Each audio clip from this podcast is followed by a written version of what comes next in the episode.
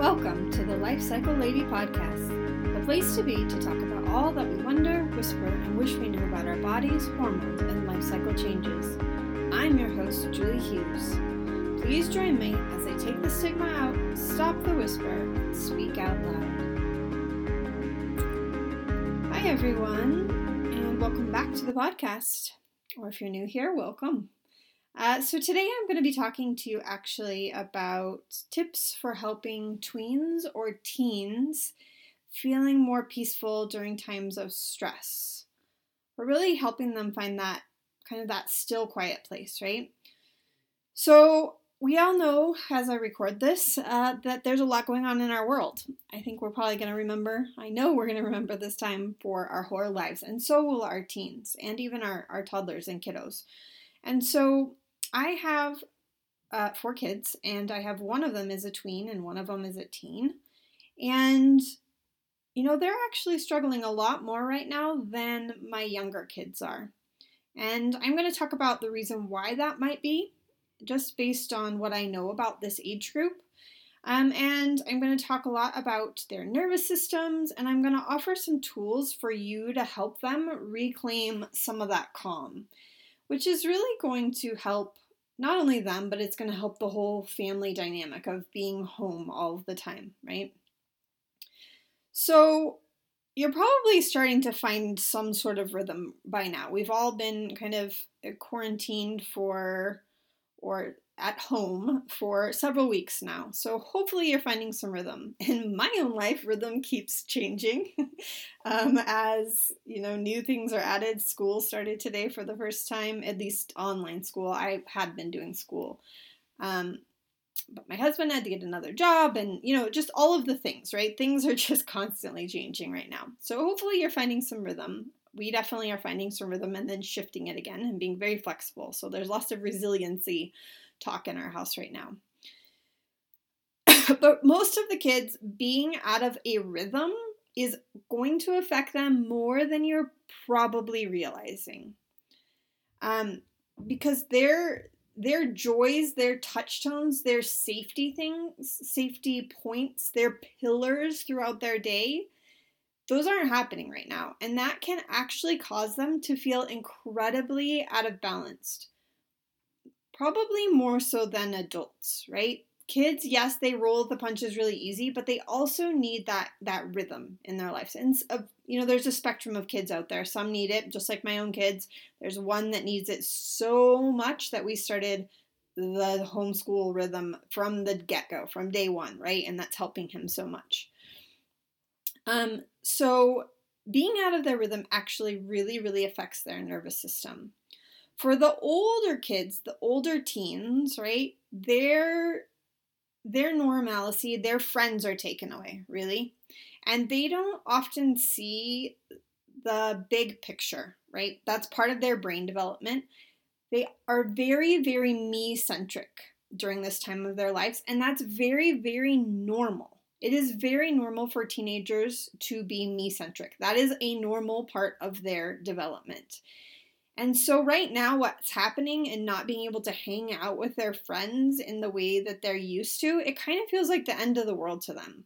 And it can really manifest as depression, it can manifest as just feeling out of sorts, snappy as could be, just like really um, out of sorts, I guess is the best way of putting it. I'm definitely seeing this in my own house. We have, like I said, we established some rhythm pretty early on. And there's still, you know, for my oldest kiddo, there's definitely some depression starting to creep in. There's definitely feelings of like, how long is this going to go on for? He's feeling the feels more than everyone else because friends and his way of life was more important, I would say, than, you know, my younger kids who are missing friends, but also like are just mostly around their parents still all of the time, right? It's much bigger for the older kids.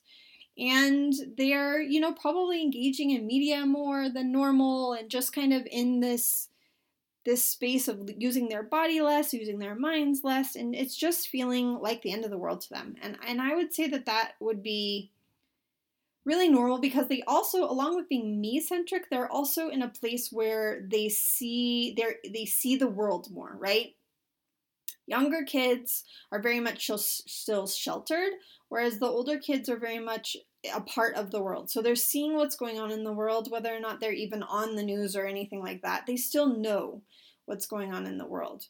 They still feel it more than the younger kids and then they are experiencing it more. And they're not always able to make sense of it with their words right? That language doesn't always come online right away again there's a spectrum. Some kids have more of that emotional intelligent language than others and they get it earlier than others. But for the vast majority of them it would be very common for them not to be that emotionally intelligent at in the 18 ages. And so they don't they're not able to articulate what they're feeling. And then given the fact that they're so go go go that they're often not very in their bodies they're often very disconnected from their bodies in this age range um, and so when they're starting to feel these feelings they're not knowing what to do with it right? They're they're having to be in their bodies more, but they're not able to vocalize what's going on inside to then seek out help. So some of what I'm going to talk today is helping them get back in their bodies. So at least they can feel it even if they can't talk about it. And then I'm also going to give some tips for helping you have conversations with them about it. So all of us are feeling our nervous systems are very activated right now, right? Um, we are probably also more snappy. I'm more snappy than I normally am. Um, and I I feel like I'm full of grief, right? There's some days where I am very very sad or angry or all of the things and then there's other days that I'm I'm really up and like a rock, right? For my kids.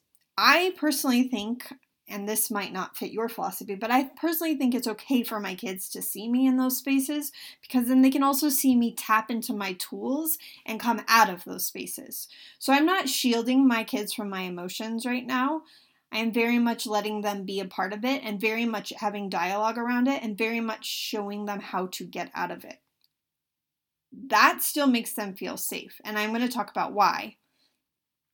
So, we have this thing called the social nervous system.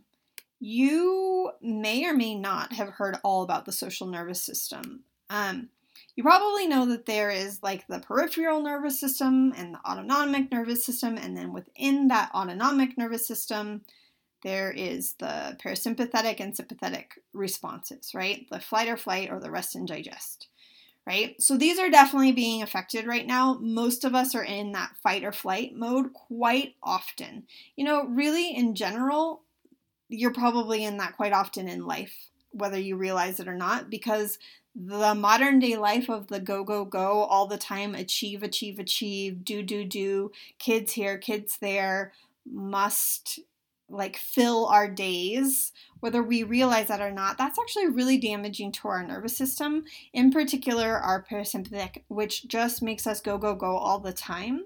And it, it releases that that cortisol hormones all the time and it gets us really really imbalanced it gets us really out of balance it's the reason why there's so much disease especially you know i work with women um, and teens that are going through puberty and it's a, a lot of the reason why these hormonal imbalances are happening right so that is a reality. There's this parasympathetic and sympathetic responses, and most of us are in this flight or flight or stress response loop often. If you have not checked out my podcast on the stress cycle or on adrenal fatigue, these are things I would recommend that you go back and look at on ways to kind of get out of this because what that is the thing. We have to complete the cycle and get out of these stress response systems. And so some of the things actually that I'm going to tell you about today are ways to help your kids with that. You might not know that there's another part of the autonomic nervous system called, there's a few different words for it out there, but I'm going to call it the social nervous system. Um, this is based on a theory from Stephen Porges, and he talks about the nervous system as an evolutionary process, right? So, at one point when we evolved, we were evolved with the um, peripheral nervous system, and then the autonomic nervous system came on site. On site, And we talked about, or we learned, that it was really centering around this vagus nerve, right? We've had we've come to learn that there's more than one like branch of the vagus nerve. The ventral vagus nerve actually regulates our heart as well as regulates self-soothing, social interaction, facial expressions, bonding, safety, orientation, our orientation in the world, listening, asking for help, and just really communication in general. So, this is the social nervous system. The social nervous system basically is our response to our environment and seeking our interaction or our sense of safety from our environment all around us as tweens and teens, I mean, as human beings in general, but especially tweens and teens who are really like turning their gaze out from their families and to their peers, this social nervous system is just crucial for them and their feelings of safety in the world. Um, it doesn't, I'm not dismissing the importance of parents and our roles in it, but it really shifts this direction, right? And so that's why uh, my theory is that it is very hard for these tweens and teens for lots of different reasons, and one of it is really because of the social nervous system and its um, need right now for development and input. So, the social nervous system involves the facial expressions, the eye contact, the sounds of your speech. It comes online and is in us from the very beginning. It is um, developed. It's around, I think it's around, it 12 or 18 inches from eyesight. It's basically the distance from the mother's eyes into the mother's breast, right, for breastfeeding. That's why babies like look up into mom's eyes. Even from birth, babies are able to see that distance, right? It is their connection, grounding, and sense of safety. It is facilitates social interaction really on all levels. So, when we are faced with a threat, as humans, we respond first with our most recently evolved part of our nervous system, which is the social nervous system.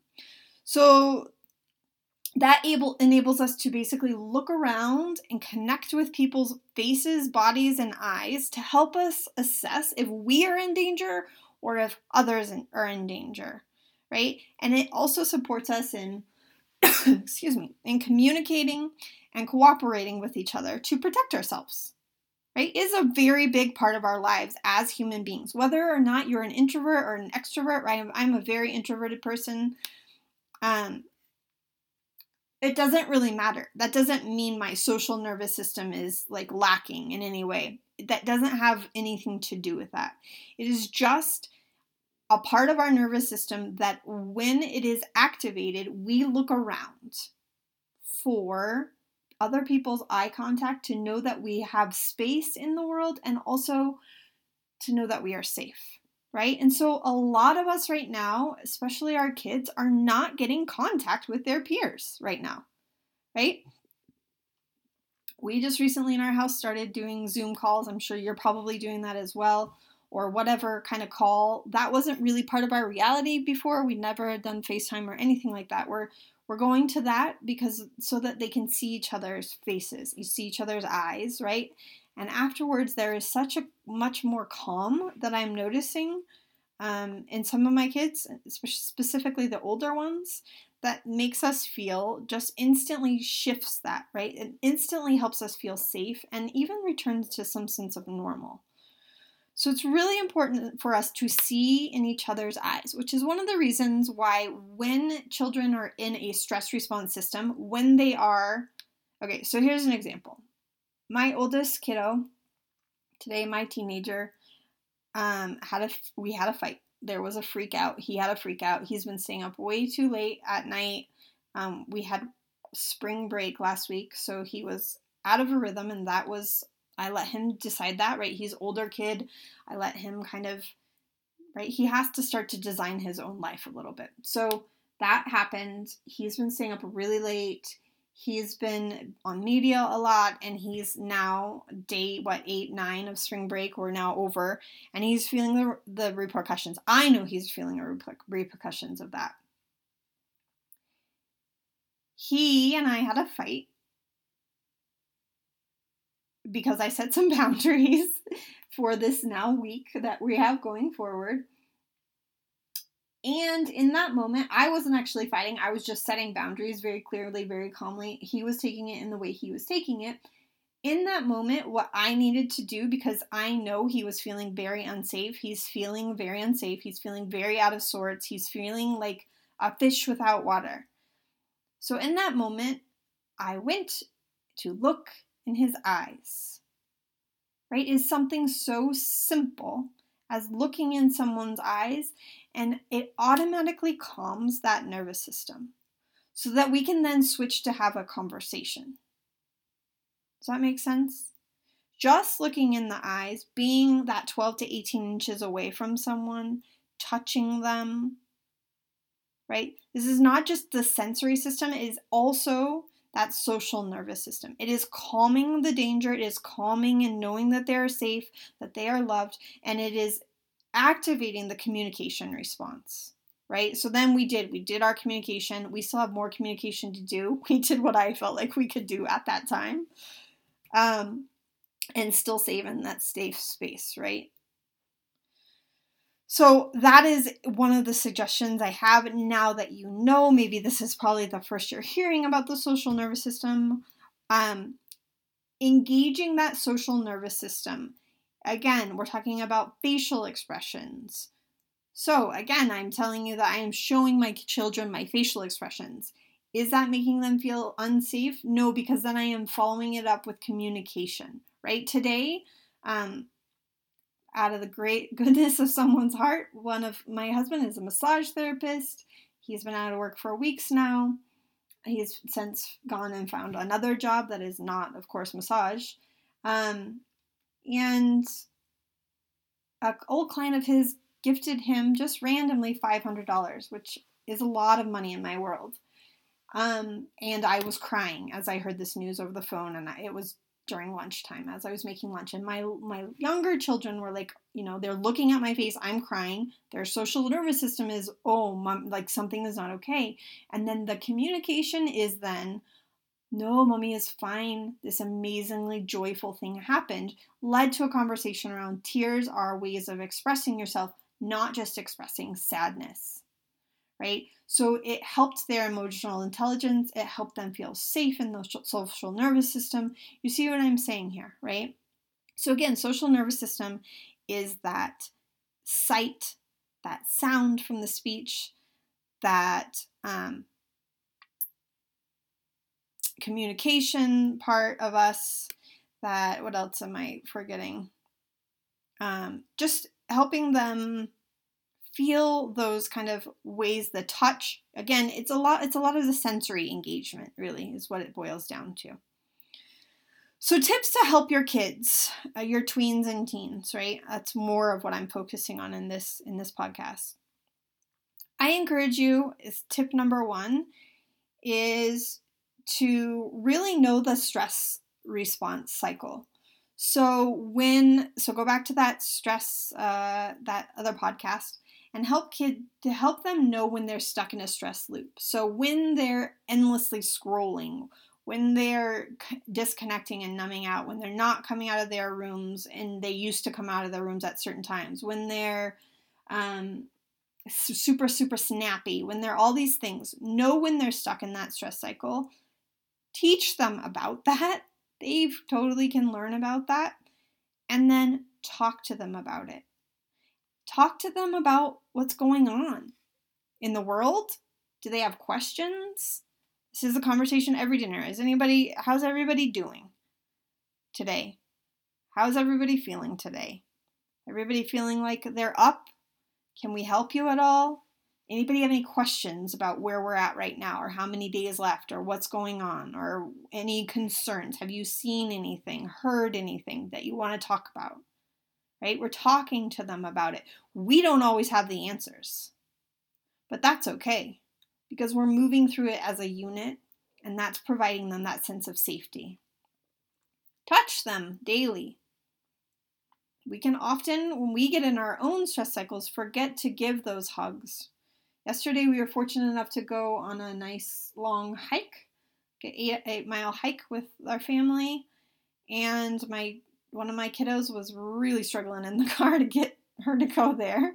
And when we got there, about 15 minutes into the hike, we stopped and gave each other a big, nice, long minute hug, right?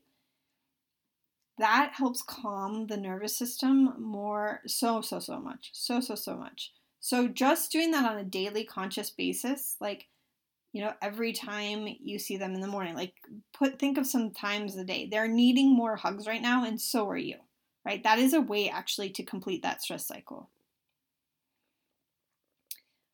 making sure they have eye contact with their friends. So, whatever that looks like, in whatever way that can be for you that you feel comfortable with, get that to happen. Keeping them in their bodies as much as possible. So, so many families, I work with families, right, with kids who are going through puberty, and so many moms tell me that there is like a constant go, go, go. And the the kids are always doing this dance class and that this activity and this sport and that thing and there's so much go go go. And really the kids nervous systems are really affected by that lack of downtime by that lack of balance in life. So now we're being forced into kind of maybe the opposite direction right? Where there's so much downtime and I've already been seeing people starting to fill it so much with all of these online classes and all of these things. Don't don't do that. Find some sort of balance and know that that might seem like there's some boredom going on and then that is really really normal. That it might make the kids feel extra angsty at the beginning because there was so much go go go that they don't know how to just be. It is the perfect time to let this be a slower time and to get them back into their bodies. Keeping them in their bodies through doing some sort of a movement class, whether that's online or just with you. That could be yoga, right? The girls I teach, I talk to them about yoga and being stretching. You don't have to call it yoga, just stretching with your kids for five or 10 minutes a day and talking about where they feel different feelings in their bodies right? That is really, really important right now. I will link in the comments. Actually, I have a great, a good friend who's doing um, some mindful movement with tween girls actually right now. So I will. Um, it's free. It's online. Um, maybe she's actually charging for it. Oh, it's not very much money. I will link that below. Um, just getting them in their bodies. So, talking to them about their bodies, talking to them where they're feeling in their bodies, talking to them about where stress is in their bodies. Um, you also, one of the things that I teach the kids in the puberty classes is this, this idea of a still, quiet place. So, helping your kiddo, your teen or your tween, find their still, quiet place. This is a very simple activity to do. Um, it's just literally having them lay on their. This is what I do. I have them lay on their back. I ask them to and guide them to um, tighten every part of their body from their head all the way down slowly till they're you're all tense from your head to your toe. So that's the first step getting tense from their head to their So you would guide them. This would be part of your school, right? This is part of school now. Once they're in that place, I want them, I ask them how to notice how they're breathing and notice how they're feeling in their bodies, what feelings are coming up. And then I ask them to slowly release from their heads, just one part at a time, all the way to their toes or toes to heads. And then I have them with their eyes closed put their hands on their belly, and I have them notice the rise and fall of their stomachs as their breaths inhale and exhale.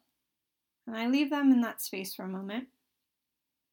And I ask them to notice what this feeling feels like if there is still any stress or tension in the body, and how their breath has shifted. And then I ask them as they inhale, before they exhale, to notice that there is a pause between the inhale and exhale, and to really focus on their hand and notice that their hand just kind of hangs out at the top before they exhale. And I call this their still quiet place. And so, whether you've taken my class before and are listening in, or whether you are new to me and my work, teaching them how to find this place, where, and they can do it no matter where they are, really. Once they know how to do it, they can do it in their daily lives. I mean, you as an adult can do it in your daily life, right? Finding that still quiet place actually will help them regulate their nervous system and help them find calm. For some kids, it might take them a little longer. They get a little actually more antsy at the beginning, like they want to burst out of their skin. And so I, I actually ask those kids to stay longer in that still quiet place to find that calm. There's more of a down regulation that needs to happen. And so, talking to them about their still quiet place and allowing them to find that and inviting them to find that space whenever they're feeling stress, whenever they're feeling snappy at you, letting that be not a punishment but a space for them to enter into is a really great thing to do right now. It's probably one of the best places they can find. Right? So the cool thing about right now is is yes, the kids are home and they're not engaging in school. But school can look differently.